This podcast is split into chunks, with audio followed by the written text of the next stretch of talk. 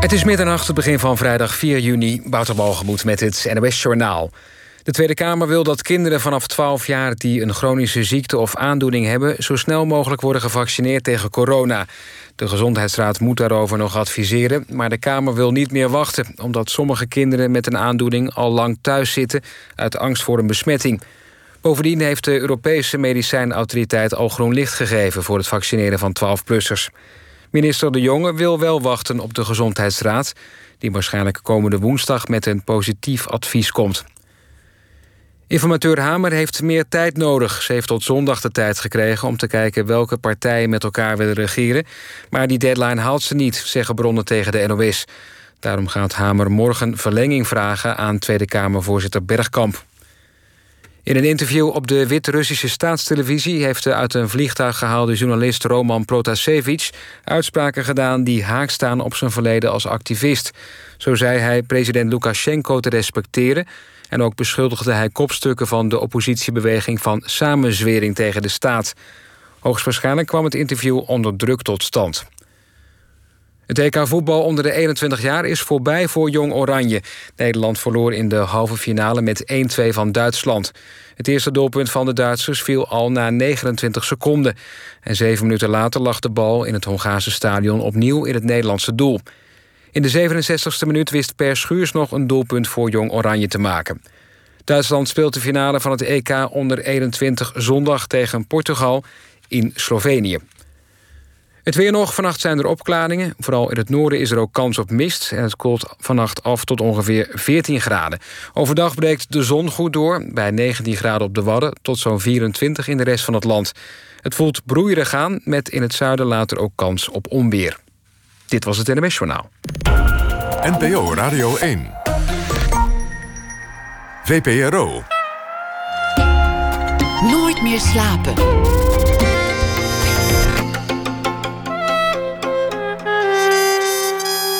Met Pieter van der Wielen. Goedenacht en welkom bij Nooit meer slapen. In dit programma gaat het vannacht over het ongedwongen bestaan en de kunst van het improviseren. Terry Hessels is hier, Terry X voor de meesten. Hij is bekend als voorman van de roemruchte formatie De X. Een improviserend muzikant en dat hij ook buiten het podium, buiten de gebaande paden weet te denken, blijkt uit zijn reisverslag dat hij heeft uitgebracht van een jaarlange reis in een oude Land Rover met zijn geliefde Emma rond het continent Afrika. Van Marokko naar Mali via Niger, Namibië, Ethiopië. Een reis door 21 landen en vaak onherbergzame landschappen met veel ontberingen en tegenslagen. De reis is inmiddels 25 jaar geleden. Het grote omkijk is begonnen. En het boek heet Improvising. Terry Hessels, geboren in 1954, speelt al met uh, de ex sinds 1979. En met die formatie heeft hij in meer dan 30 landen opgetreden. En ze maakte tientallen platen. Terry, welkom. Wat leuk dat je er bent. Nou, mooi. hoe, hoe kwamen die herinneringen ineens boven? Nou ja, in deze coronatijd uh, heb je ook weer even tijd voor wat andere dingen. Moet je het wel met herinneringen doen? Ja, nou, en, en het begon eigenlijk vrij onnozel. Want uh, plots realiseerden we ons dat het 25 jaar geleden was. En we dachten, oh, dan kan ik een paar stukjes schrijven, ook op Facebook.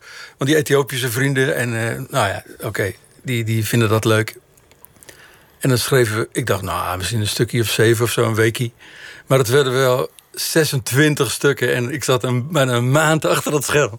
Wat ik normaal nooit doe. Maar het begon te stromen. Het werd echt ongelooflijk, ja. Want zoveel details kwamen boven. En we hadden natuurlijk wel het reisboek met, gemaakt. Een soort uh, dagboek bijgehouden. Maar er kwam zoveel detail bij, bij bovendrijven. Dus dat werd echt hartstikke leuk gewoon. En, en toen gingen heel veel mensen zeggen... ja, jullie moeten het uitgeven en dit en dat. En een boek moet het worden. En uh, toen dachten we, oh, nou, oké, okay, doen we dat. En dan vonden we de ene foto naar de andere. En, uh, we hadden nog tekeningen. En, nou ja, dat werd, werd heel mooi. En de eerste druk is uitverkocht, de tweede druk geloof ik ook al. En, uh... Ja, man, het loopt als een speer. Ja, dus mensen hebben behoefte aan, aan ja. je herinneringen. Nee, het is heel veel werk om het allemaal op te sturen. Nee. Wat was dat voor moment dat je dacht, we nemen een jaar vrij... en we gaan in een oude auto die we zelf een beetje opknappen... een, een heel rondje Afrika doen? Um, nou ja, bij mij zat het al vroeg in, de, in het systeem. Omdat mijn, mijn vader tekende veel uh, over Afrika. Dieren. Hij was illustrator en zijn specialiteit was dieren. En heel veel Afrikaanse kinderboeken en dat, dat illustreerde hij. Dus het had altijd al zo'n sfeertje bij ons thuis. Van, uh, oh ja, je moet, je moet ook eens iets anders doen of zo. Dat had het sowieso. Daar kwam de interesse van. Is, is, is je vader er ooit geweest? Nee, dat niet. Mijn moeder wel uiteindelijk. En, uh, want die, die, ja, die, die ging op een gegeven moment studeren. Eh, out of the blue toen ze 65 was. En toen ging ze naar Senegal en dan ging ze verhalen van vrouwen noteren en zo. En mensen, maar omdat ze zelf ook zo oud was, kreeg ze heel veel unieke verhalen te horen. En die nou, is toen een jaar, bijna een jaar in Senegal geweest en een boek erover geschreven. Dus dat was ook wel weer een mooie inspiratie. Want dat nou ja, het zat een beetje erin. En Emma die is opgegroeid in Iran en uh, in, heeft in Egypte gewoond. Dus die was ook al nooit helemaal een Hollander. Dus die had ook wel een soort basic interesse om weer andere dingen te zien. En een beetje om andere plekken te bezoeken, mensen te ontmoeten. En, Precies, uh, ja. Ik, ik, las je boek en ik, ik, ja, mijn fantasie sloeg ook een beetje op hol. Ik begon ook een beetje te denken van... goh, zou ik dit nog kunnen? Improviseren, ontberingen, slapen in een bus... op zoek gaan naar water... Kijken waar je nu weer eh, je eten vandaan scharrelt. Dingen moeten repareren, vastzitten in de woestijn, in het zand. Ja, en dan ineens zakt de weg weg en dan, dan, dan is, je, is je Range Rover stuk en dan ligt hij op zijn kant en dan moet je hulp vragen.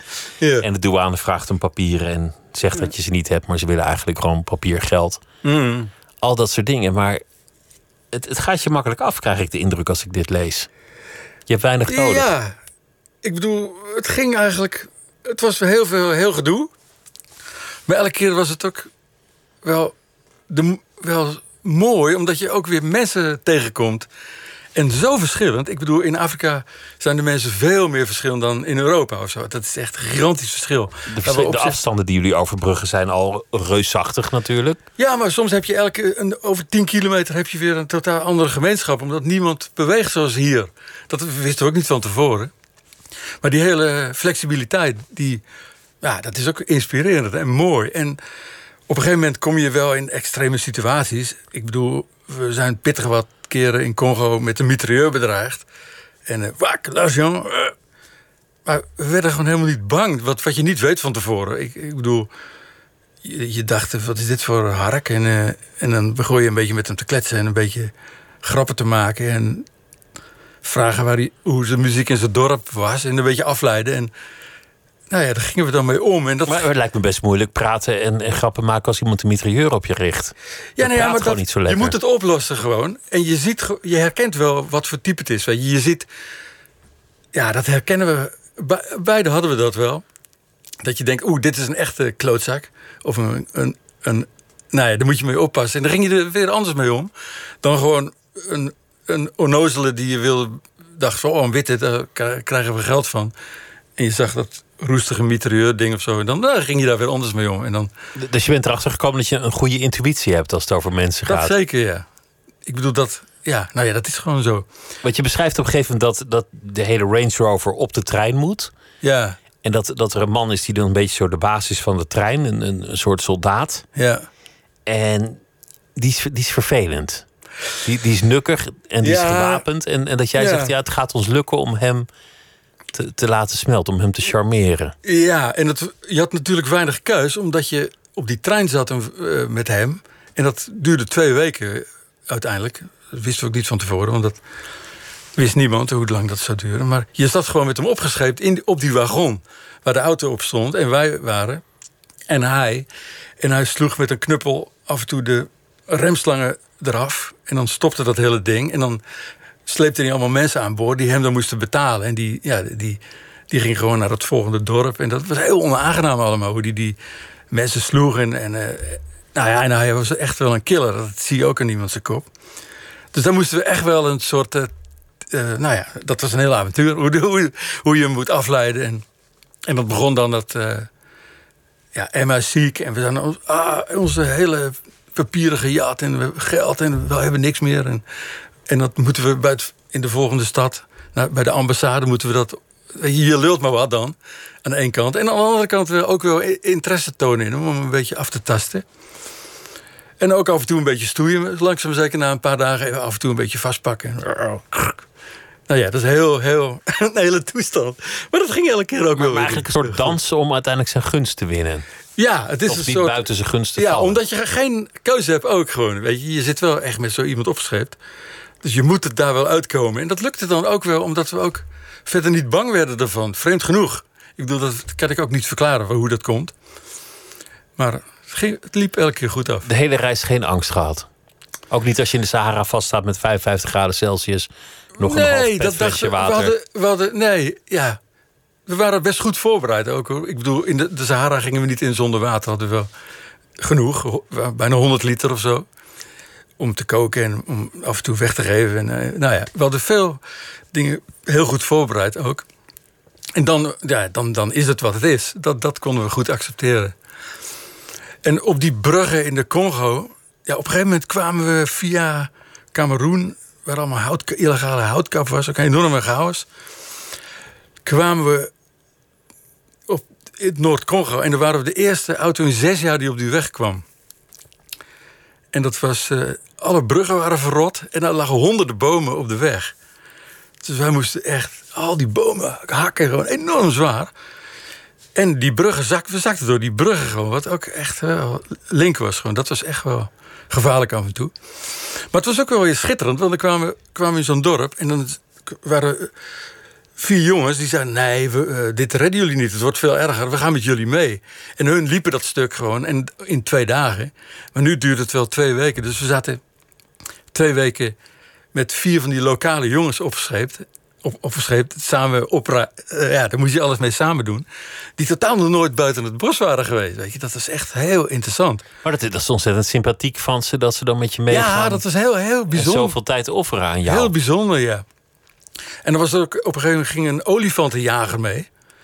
En dan denk je, olifantenjager, wat is dit nou weer? Maar die, die ving er af en toe een. En daar aten ze dan de hele maand van in dat hele stuk.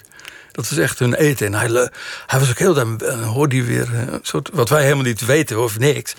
Daar weet je, weet je niks van, van olifantenjagen of geluiden. En hij wel. Heel, en dat was ook interessant gewoon. En dan, Het lijkt me makkelijker om een konijn of om een olifant te schieten dan een konijn. Een konijn is kleiner en ja, sneller. maar ze zijn natuurlijk gevaarlijk. En hij moest opletten. En hij was, maar hij was helemaal geobsedeerd door Maar de je kan hem niet missen, zou ik zeggen. Nee, nee, nee, nee. En hij ving er ook af en toe. Hij was echt heel beroemd.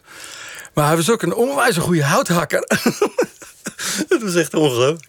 Ik ben niet zo slap, maar ik kon ongeveer zeven minuten volhouden. En hij echt wel een half uur gewoon. Dus nou ja, daar werk je dan mee samen.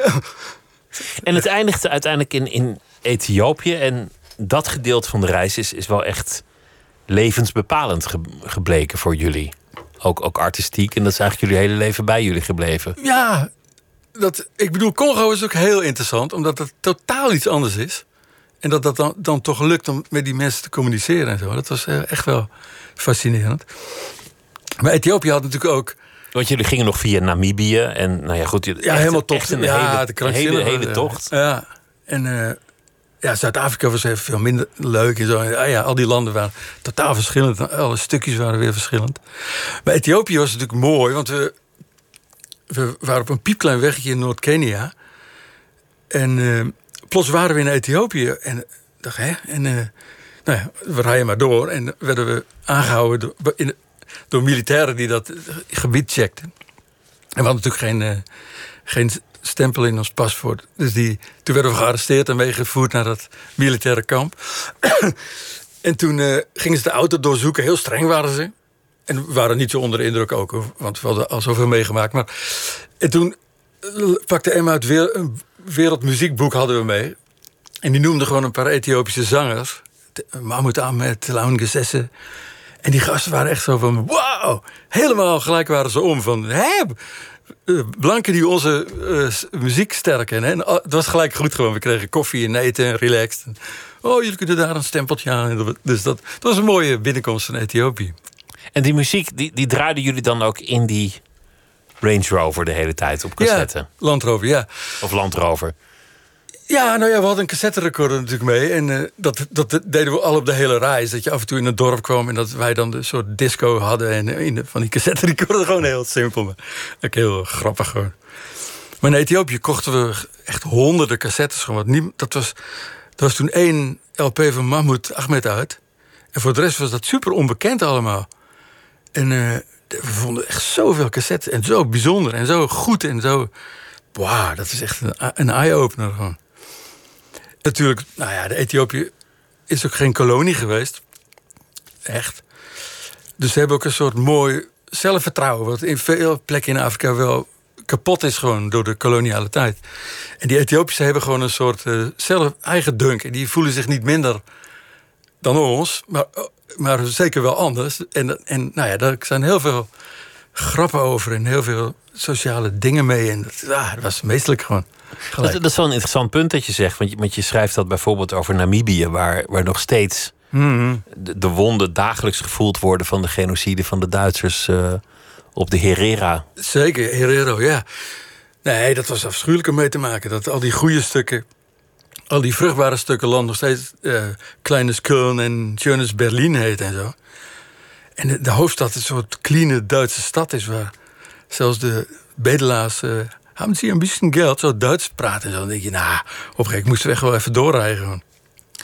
En toeristen komen daar om naar het, op het strand te liggen en zo. En het is heel kapot gewoon, dat voel je aan alles. Een cultuur die vernietigd is, ja, die herstellende is. Zeker, echt. Dat is echt heftig gewoon. En Zuid-Afrika was ook heftig, want we, waren, we komen daar aan na een half jaar gewoon in Afrika te zijn. En gewoon, want we, parkeerden gewoon overal altijd gewoon ergens. En werden altijd gevonden door lokale mensen. Die vaak nooit een blank hadden gezien. Of, en dat was altijd geniaal gewoon. Altijd meestelijk en, en anders en, leuk en, en grappig. En, en toen komen we in Zuid-Afrika. En het eerste bord wat we zien uh, bij de eerste stad. Uh, links blanke, rechts zwarte. Weet je zo, dat je denkt, ah, nu horen we alleen bij de blanken of zo. Weet je, dat, dat is echt wel chockerend. En, die, en nou ja, dat zie je aan het hele land. Dat is zo kapot. Dat, toen nog, meer dan nu misschien nog, maar dat is echt wel heftig. Dus, dus daar zijn we flink doorgereden toen. Maar in Ethiopië hebben jullie later ook uh, opgetreden met de ex als een van de weinige westerse bands. Ja, nee, we kwamen... buiten, de, buiten de grote steden. Dan. Ja. Nou ja, precies. We kwamen terug en toen uh, dachten we. We moeten. want uh, heel veel van die muziekwinkeltjes zagen wat de crisis het was vlak na die communistische tijd. Dat de, de banden lagen gewoon op de grond en, en het was echt, echt heftig gewoon. Hadden, al die spullen waren kapot. En we dachten, nou ja, misschien kunnen wij een beetje helpen. En toen zochten we een Ethiopiër in Amsterdam en dan kwamen we een professor tegen, Emmanuel. En die historicus. Zei, ja, historicus. En die zei, je moet heen gaan, want iedereen denkt dat het honger en ellende is. En daarvoor komt er niet, nooit iemand. En onze studenten horen geen nieuwe muziek. En dat, dat, is echt een groot probleem, zei hij. Dus wij dachten, uh, oké, we proberen om daar te spelen. Uh, en Andy en ik zijn toen heen gegaan om dat uit te checken. En nou ja, dat was eigenlijk veel relaxter toen al. En je voelde toen al mogelijkheden. En toen zijn we gewoon met de ex, een jaar later... gewoon een busje gehuurd en met de spullen erin. Gewoon naar een rondje noorden gedaan. En gewoon bij het gemeentebestuur van elke stad. Ja, we zijn een band uit Nederland, kunnen we hier spelen? En je zag ze allemaal denken van... Uh, ja, dat is goed. dus, dus, elke keer in die steden speelden we gewoon na twee of drie dagen. En dan gingen we met een, jongen van, die we op straat meenamen... en dan die ging omroepen van... Uh, vanavond uh, die ex-band in het voetbalstadion. Of, nou, voor wat er vandoor ging of in de kantine van het politiebureau. Of eh, de meest vreemde plekken kwamen terecht. Dus dat is echt wel meestelijk. En veel Ethiopische muzikanten ook uiteindelijk naar, naar Nederland gehaald. Nou ja, toen kwamen we veel mensen tegen natuurlijk. En dat werd echt, echt wel heel groot. Gewoon, we, we hebben heel veel Ethiopische hier naartoe gehaald. En ook heel veel Westerse muzikanten. Omdat wij op jazzfestivals spelen en heel veel mensen tegenkomen. Die hebben we één voor één. We hebben acht projecten gedaan in, in, in Ethiopië met andere mensen. Was het en, en, veel platen uitgegeven ook, uiteindelijk. Ja, nou ja, van het een komt het ander. En, en je ontdekte zulke rare knakkers en zulke originele figuren.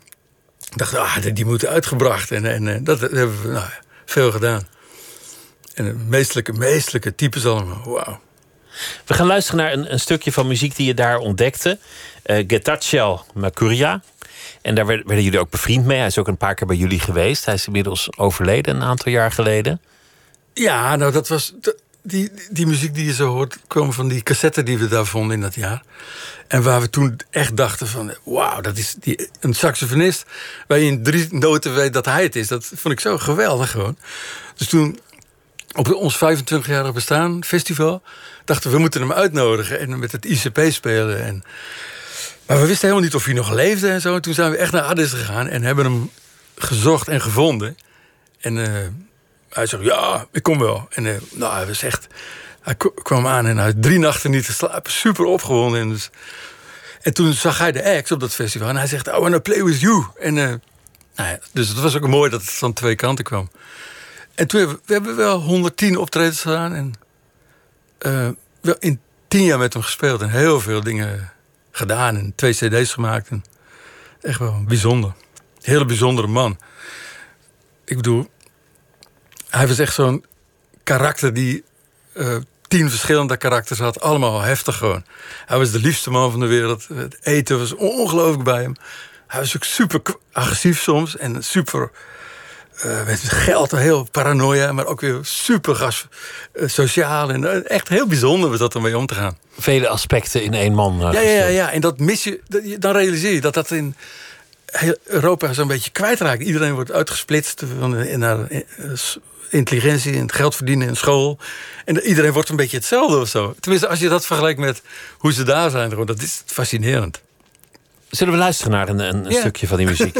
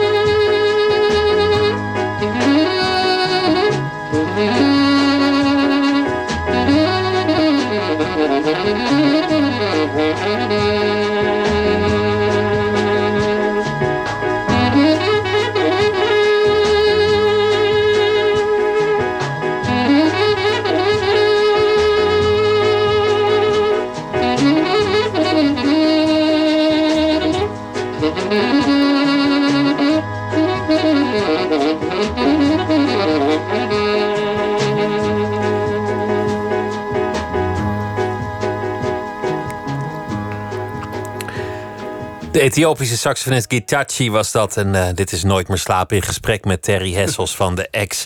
Die een boek heeft gemaakt met herinneringen aan een uh, lange reis rond Afrika. Die hij maakte in 1996. Het is een, bijzondere man, die, uh, die Gitachi. Ja, het was een uniek figuur. En het was zo ongelooflijk om te, te merken dat hij, hij... Vertelde hoe hij bij... zijn vader was honingkoopman op het platteland in Ethiopië. En hij hoort één keer op de radio hoort hij saxofoon. Haile Selassie was gek van de saxofoons. En hij dacht, ik moet saxofonist worden. Toen hij 15 was gewoon. En hij loopt naar de hoofdstad. Komt bij de Municipality Band. En de rest van zijn leven speelt hij gewoon alleen maar saxofoon. Daar ging ook alles over de hele tijd. Gewoon. Dat was echt zo. Zijn leven was de saxofoon. Ja, heel erg. Echt, daar kon hij het ook alleen maar over hebben. En daar ging het ook de hele tijd over. En had hij dan nog een soort, soort band met andere saxofonisten? Luisterde die dan naar de, nee. de grootheden uit andere genres? Nee, helemaal niet. En uh, hij had ooit in 1952 een opname van het Ethiopische strijdlied, de Shelele heet dat. En dat, is, en dat klinkt een beetje free jazzy voor sommige uh, journalisten. En die Engelse journalisten zijn hem toen gaan opzoeken. En die zeiden, Ketachu, jij bent de uitvinder van de free jazz. En hij zei, free jazz? Heb niks mee te maken. Ethio Ethiopian music. dus hij heeft gewoon die, Eng, die Engels helemaal niet serieus genomen. Dat, en ook, we speelden op, op het een keer in New York, op het, bij het Lincoln Center. Heel grote optreden, 5000 man. En uh, Betty Smith, allemaal, allemaal van die types. En uh, kwam de zoon van Ornette Coleman, die uh, komt naar Getachew toe. En die zegt, Getachew, Ornette, die nodigt je morgen uit voor lunch. En al die mensen eromheen, wow, te gek. En Getachew, die staat zo die had echt nog nooit van Ornette komen. Je wist niet wie, wie het was. De, de, begon niet wie dat was. En dat, dat is officieel de, de godfather van de free jazz. En totaal niet geïnteresseerd. En mensen eromheen... Uh, is very famous, zei tegen Gitachi. Gitachi zei toen... I'm also famous. dat is totaal niet geïnteresseerd. Dat is zo grappig. Het is ook wel een goede gewoonte om trots te zijn en uh, je vast te houden aan waar je zelf vandaan komt en wie je zelf ja, bent. dat had hij heel sterk. En je niet laten imponeren. Nee, nee, daar had hij totaal geen last van af en toe heel onpraktisch ook. Want hij kon ook plots... Uh, als iemand aan zijn saxofoon kwam of zo... dan, paak, dan sloeg hij hem ook over zijn kop. In het vliegtuig zaten we een keer... had hij zijn saxofoon in het bovenvak gedaan. Komt er een man die doet zijn tas tegen die saxofoon aan. Getachu staat op, paf, geeft een klap in zijn kop.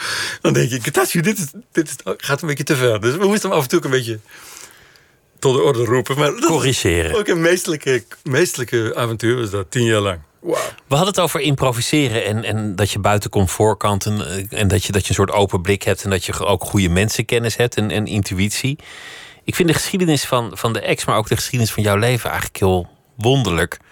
Want het pand waar jij al best wel lang woont, de, de villa, die hebben jullie ooit gekraakt, later gehuurd, nog later gekocht. Ja. Maar dat was ooit een papierfabriek. Ja, dat is. En jouw opa heeft daar nog gewerkt. Ja. Nee, mijn opa werkte daar van zijn dertiende tot zijn 65ste. En toen, uh, nou ja, toen was het eind en toen ging hij snel dood. En toen, voor mij was dat een soort inspiratie van... ik ga nooit voor een baas werken. Want dat is dan je leven. Dan werk je en dan ga je met pensioen, ga je ja, dood. precies. Dat leek me nou helemaal niks. Tegelijkertijd was de fabriek toen ook een soort sociaal iets... met mijn opa was ook de bandleider van de fanfare van de fabriek of zo. Dus er zaten ook wel soort sociale dingen in... die je nu helemaal niet meer ziet in een fabriek of zo.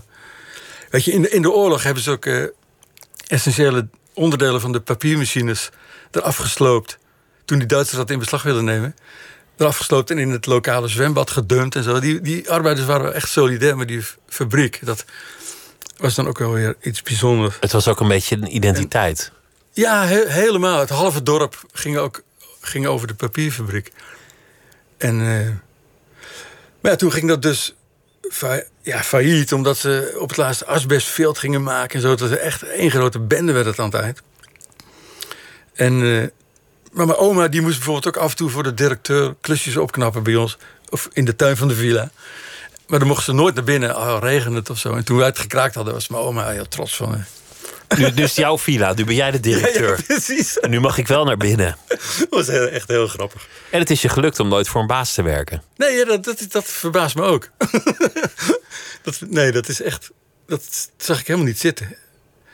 Maar ja, hoe dat. Ik bedoel, dat is ook wel combinatie van dingen gewoon. Ik, ja, wordt moeilijk te. precies te definiëren is, denk ik. Ik bedoel, dat de Explos 40 jaar bestaat, hadden we natuurlijk ook nooit gedacht of zo. Dat is echt Dat was nooit iemands plan toen jullie begonnen. helemaal niet, nee. We, we dachten echt, nou ja, dat was toen zo leuk. Even in die kraakpand een beetje herrie maken. En, eh, maar ja, dat, dat was vanaf het allereerste moment hadden we optredens eh, en dat is nooit meer overgegaan. Maar in het begin was het anarchistische punk. Ja, Kei en snoeihard. ja, Gitaar georiënteerd zou je het kunnen noemen. ja. Maar het is daarna muzikaal alle kanten op gegaan. Het is, Ja, het precies. is onvergelijkbaar met wat jullie toen deden. Ja, zeker. Het heeft voor, voor ons gevoel eh, ging het altijd vooruit. Vanaf het allereerste week al gewoon. Van, eh, gingen we weer oefenen. En dan moet, nou, dit moet even beter en dat moet in die kant. En dan we namen op eh, in het koeienverhuurbedrijf waar Dolf zat. Het was een soort hippieplek. En daar was er dan ook eh Rinus Groeneveld, die jazzsaxofonist. En die speelde eigenlijk in 82 al een keer mee op een plaat. Dus we zaten wel gelijk vol met allerlei invloeden ook. En, en het besef dat het vooruit moest of zo. En dat is op een wonderbaarlijke manier ook de hele tijd zo gebleven, 40 jaar. En we zijn, ik bedoel, we hebben ook op alle impro jazz festivals in de wereld gespeeld, bijvoorbeeld. En met Getachew het hele wereldmuziekcircuit gedaan. En dus het zat altijd vol met nieuwe dingen. En dat, dat, dat bleef zo boeiend dat hoor. En zo, Dus het, begon met kraakpanden. En van de kraakpanden naar de clubs. En van de clubs naar de, naar de jazzhoek. En van de jazzhoek naar de wereldmuziek. Ja, en dat allemaal nog wel door elkaar. Ik, bedoel, ik denk dat dat ook wel een sterk punt van ons is. Dat af en toe word je door een klein clubje ergens gevraagd... die super enthousiast zijn. En dat doen we ook gewoon. Want je weet gewoon dat je een waanzinnig muzikaal... gewoon een waanzinnige optreden kan hebben voor 100 man of zo. Weet je. Het, het- muziek hoeft niet altijd groter en meer en ingewikkelder. Het is ook mooi om dat heel elementair, dat elementaire opwinningsgevoel te houden. En, en Dat je gewoon kan opbouwen, zien wie er komt. En al is het niet veel. Ja, en dan, kan mooi worden. En dat je het, een soort connectie hebt met het publiek. En, en dat komt, wordt iets. En dan, dat kunnen magische optredens zijn. En, en dan op papier lijkt het helemaal niks. Voor 200 man of 100 man. Of, weet je, dat, dat is fascinerend. En gaat het je nog makkelijk af om, om in een bus te slapen? Of, of eh, Ja. bij de organisator op de bank? Of ik heb er helemaal geen last van. nooit gehad? Nee, Is je, je bent het ook nooit moe geraakt? nee. Ja, ik heb dat, dat, dat, dat, dat is niet opschepperig bedoeld, maar ik heb daar helemaal geen last van. Gewoon. En ik ben toch al pittig oud. maar Nou ja, ouder dan toen je begon, laat, laat Ja. het zo zeggen. Nee, maar dat, dat, dat is ook omdat het gewoon. Ik bedoel, we hebben, zitten ook niet in een circuit van platenmaatschappij, managers, roadies. We doen gewoon alles zelf. Dus je kan altijd precies zelf aanvoelen en beslissen wat, wat je gaat doen. En Want, ja. want als je manager had aangenomen, dan had je alsnog voor een baas gewerkt uiteindelijk. Nou ja, dan In had je zeker ruzie gehad. Ik bedoel, dat, dat werkt niet bij ons. En, en dan, ja, dan heb je een soort baas. En dat is hetzelfde met platenmaatschappij. is al helemaal onzin van ons instinct gewoon. Dat, dat, ja, ik bedoel, wij maken die muziek, wij beslissen wat er gebeurt. En niet Dat, dat is eigenlijk die oude punkmentaliteit, het doe het jezelf. wel, ja. Maar ja, punk klinkt al heel, heel gauw zo eh, beperkt en zo een beetje oudbollig. Maar het, het is wel die mentaliteit. Maar dan, in, maar, dan dat je alle kanten daarmee opschiet en, of opknalt gewoon. En dat, dat, ja, dat, dat verbaast onszelf ook gewoon dat dat zo werkte.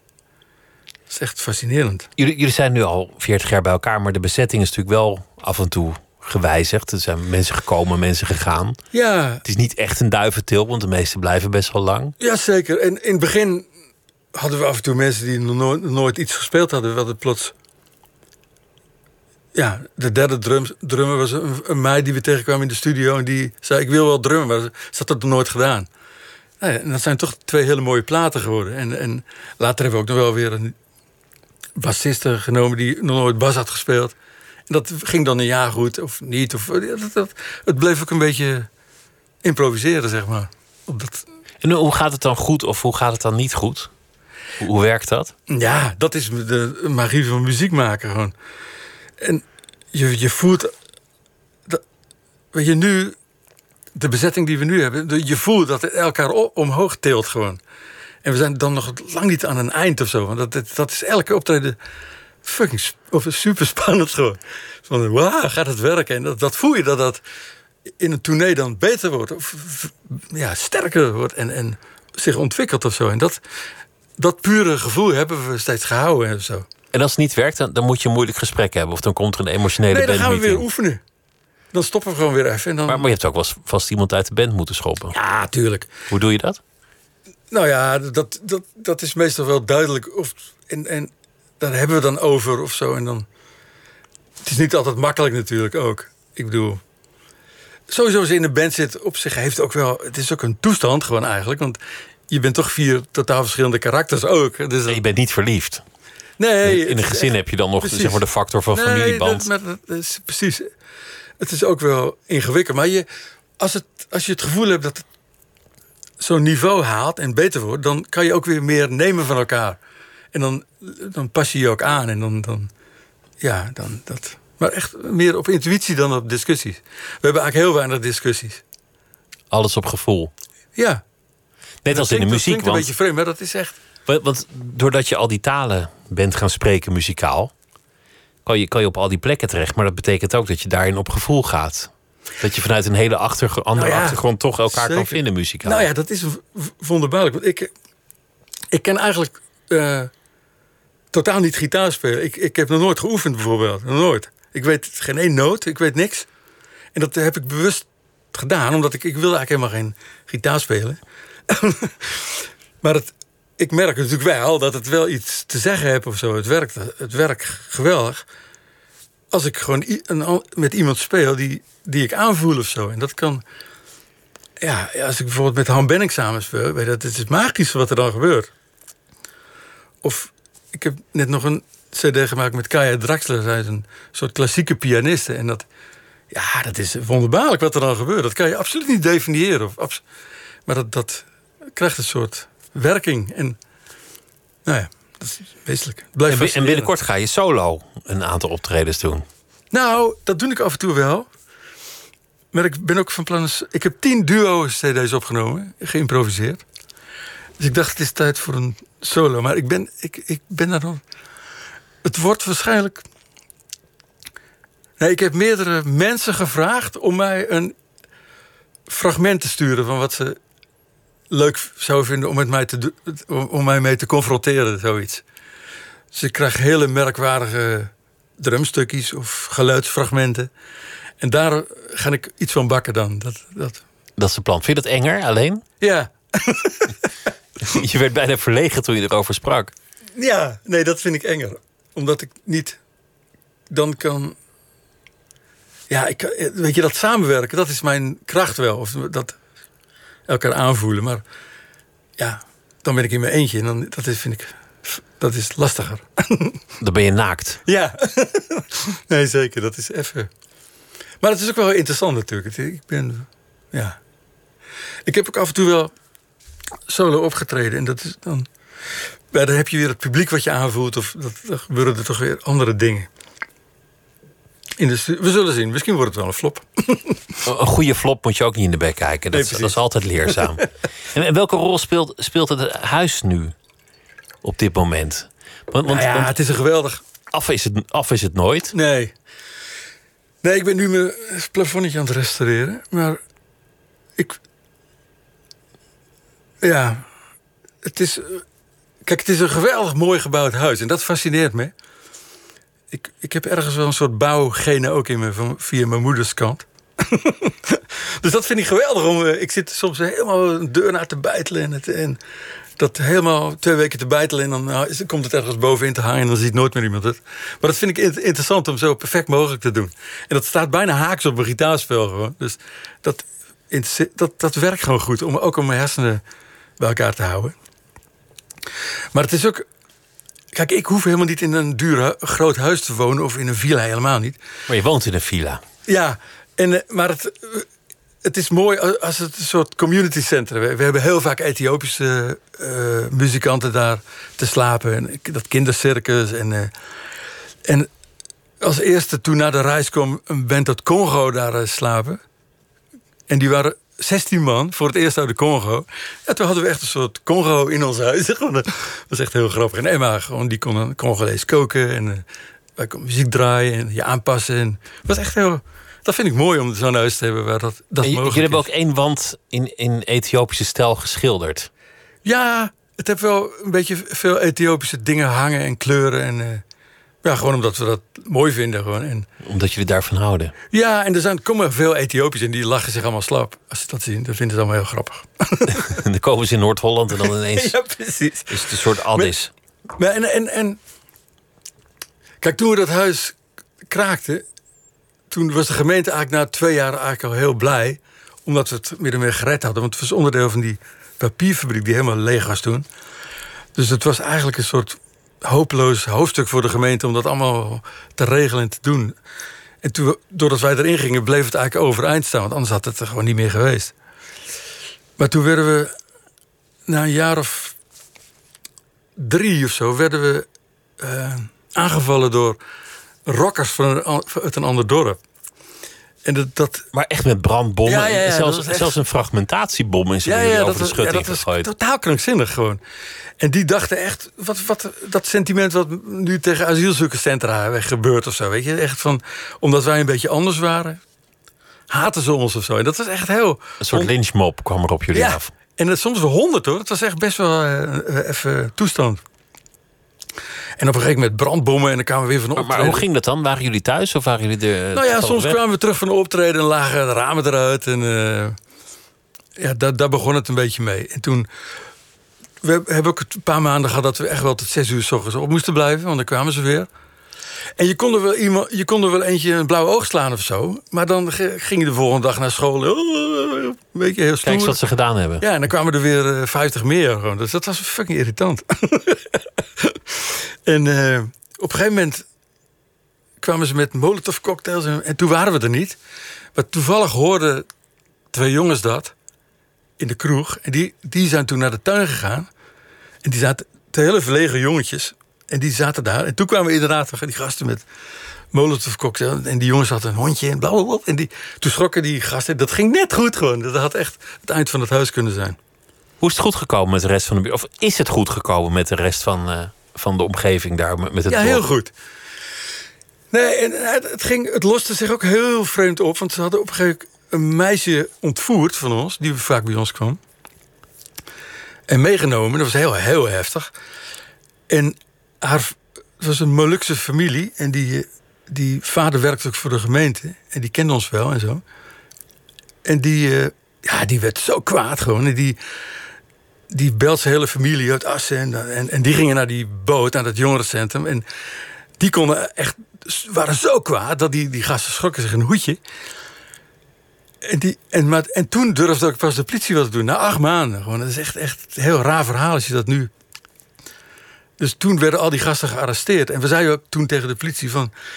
we willen dat je, jullie ze meenemen naar ons huis. Dat ze kunnen zien dat wij ook maar gewoon een keuken hebben... en normale mensen zijn. Want die, hun hadden zulke rare hersenkronkels. En toen eh, stond er ook nog in de krant de volgende dag... hadden ze die gasten allemaal gearresteerd...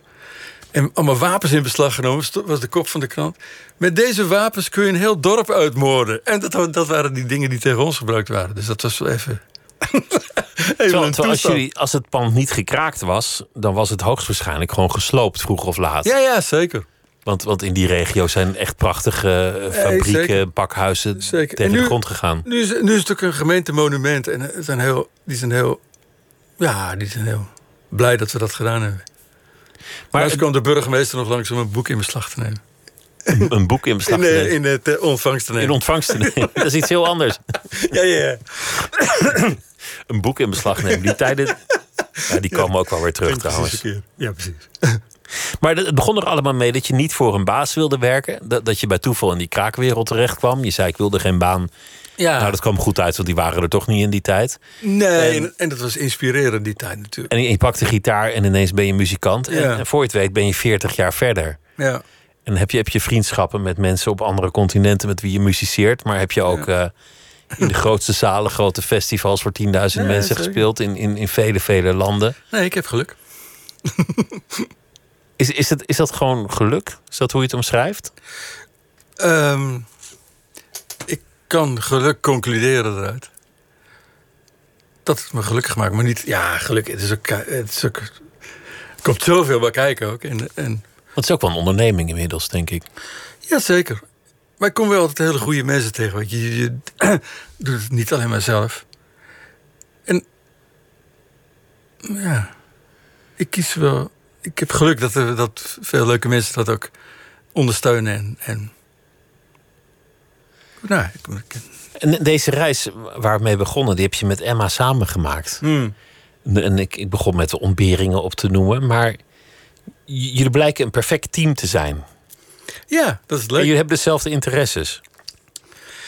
Ja, en dezelfde soort vrijheidsinstinct gewoon. En, eh, en beide geen ingewikkelde theorieën over hoe het moet zijn. Of, ja, we discussiëren eigenlijk nooit over dat soort dingen.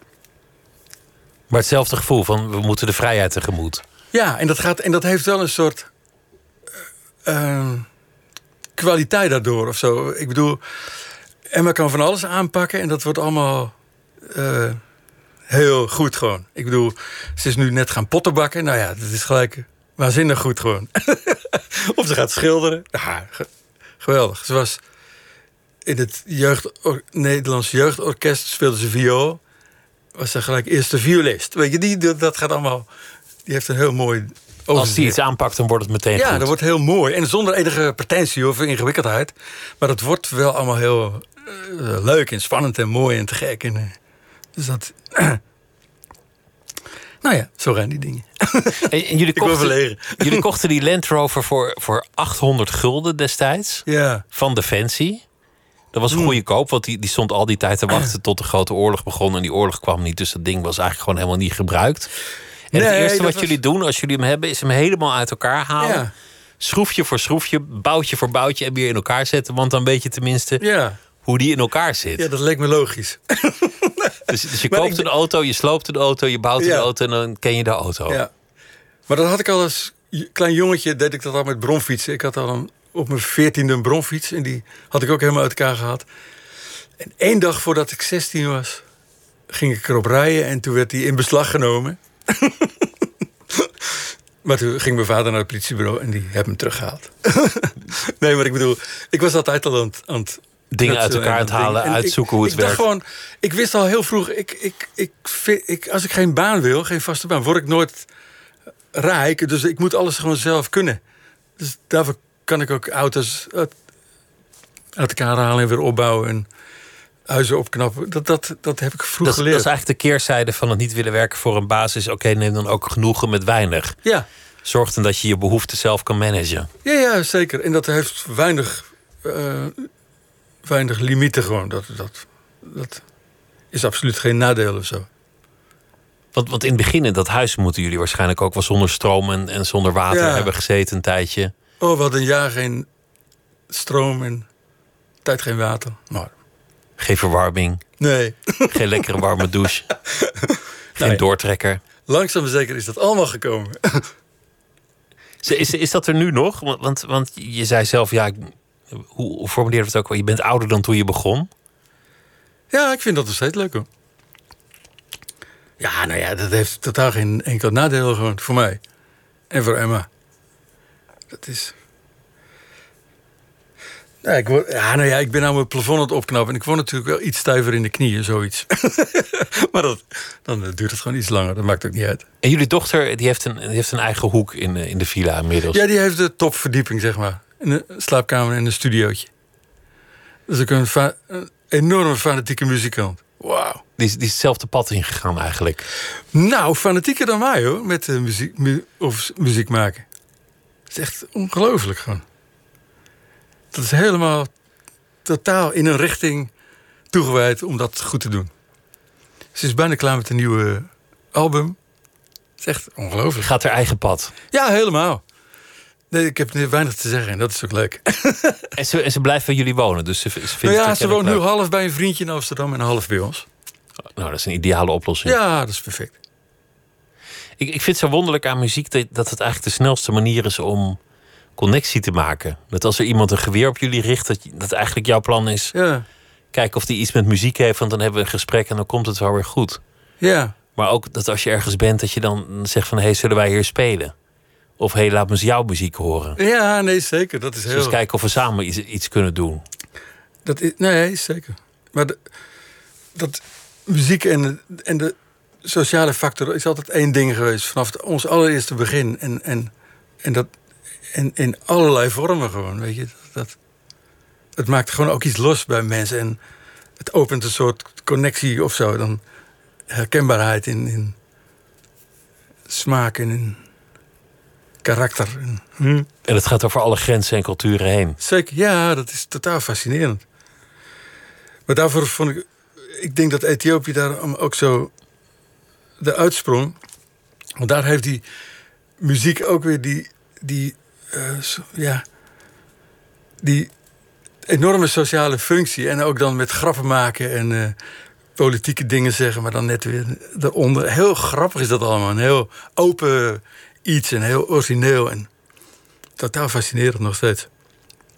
Want, want je zei dat, dat die bevriende historicus die in Amsterdam woonde, die Ethiopiër, zei: ja. Ze kennen ons land alleen maar van honger en oorlog. Ja. Eigenlijk alleen maar slecht nieuws. Ze zien niet de rijkdom, de geschiedenis, de, de, de schoonheid van de culturen van, van andere dingen.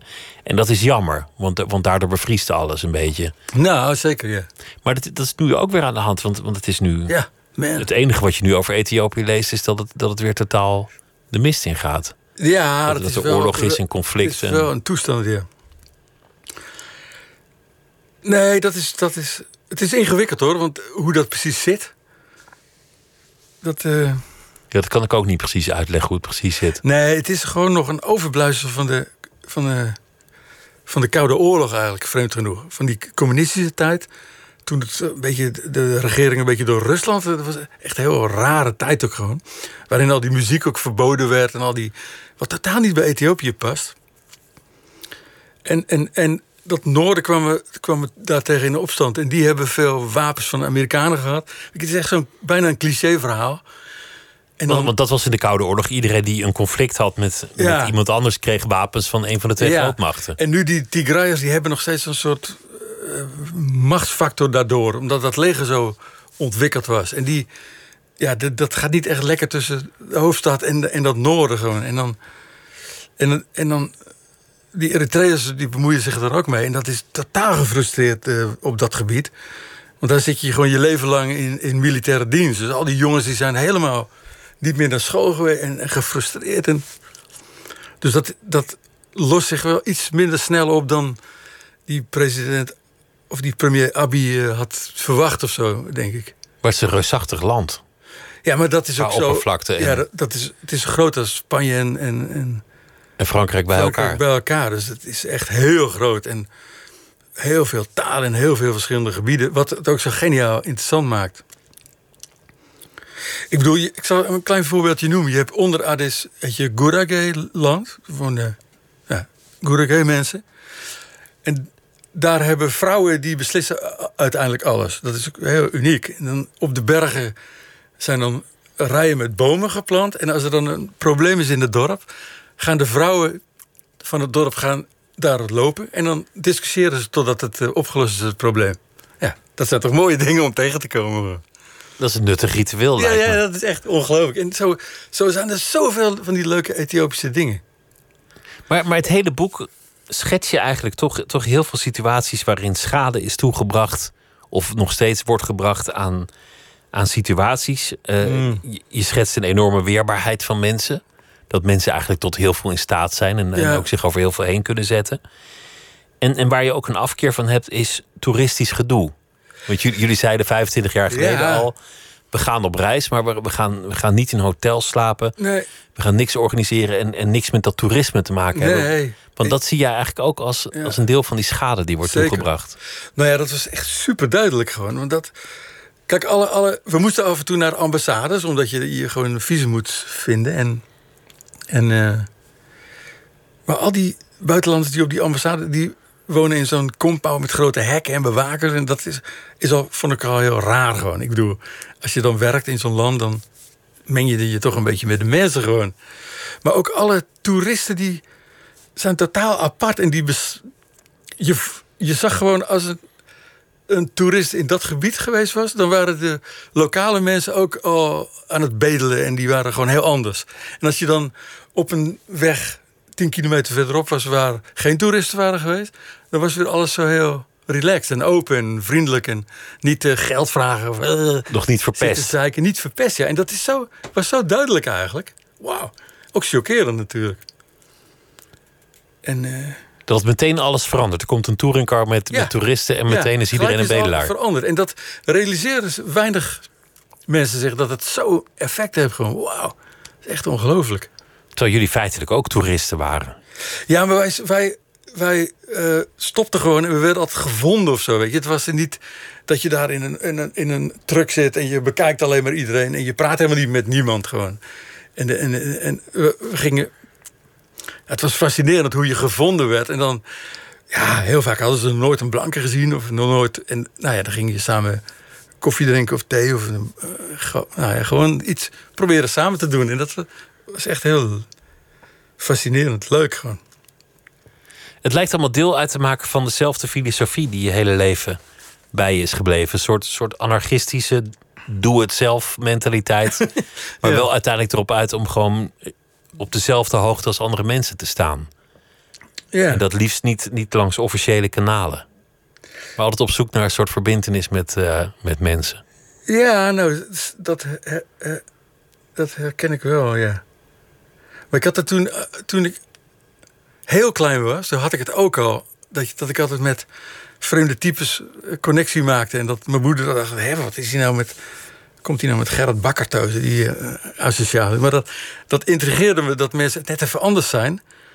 Maar dan toch heel aardig zijn uiteindelijk, weet je. Ik, ik, ik kwam ook als kind heel vaak op de autosloperij. En dan gingen we heel vaak naar ehm zigeunerkampen. En dat vond ik al geweldig. Was ik een jaar of acht of zo, zeven.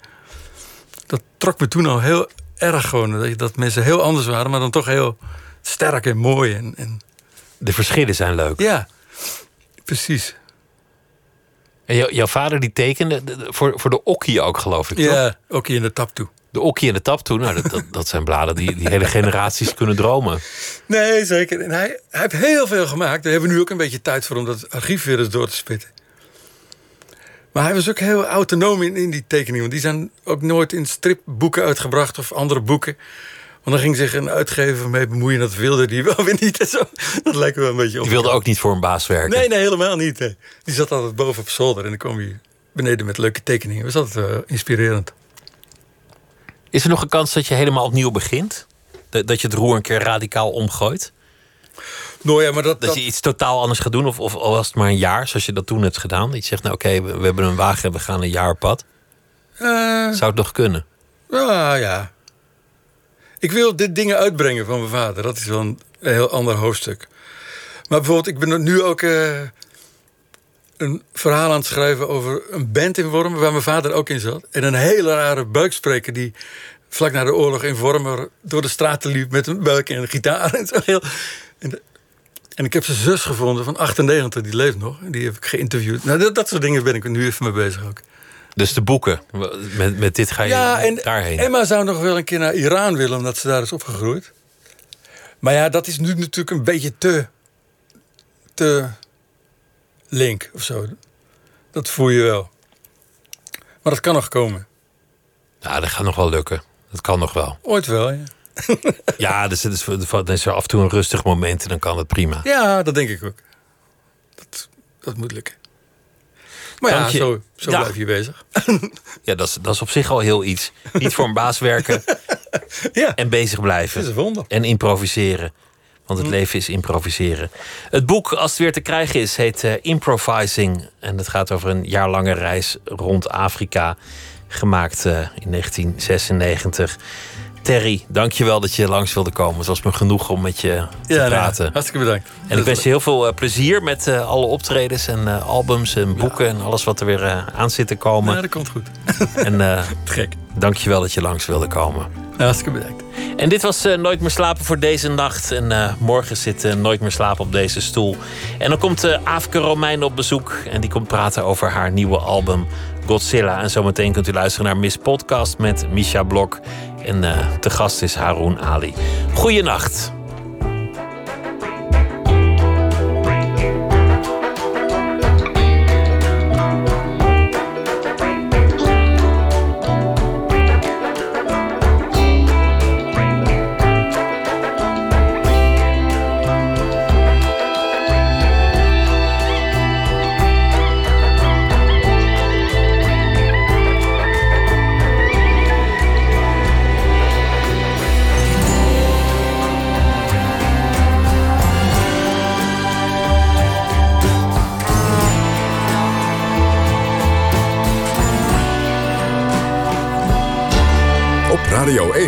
Het nieuws van alle kanten.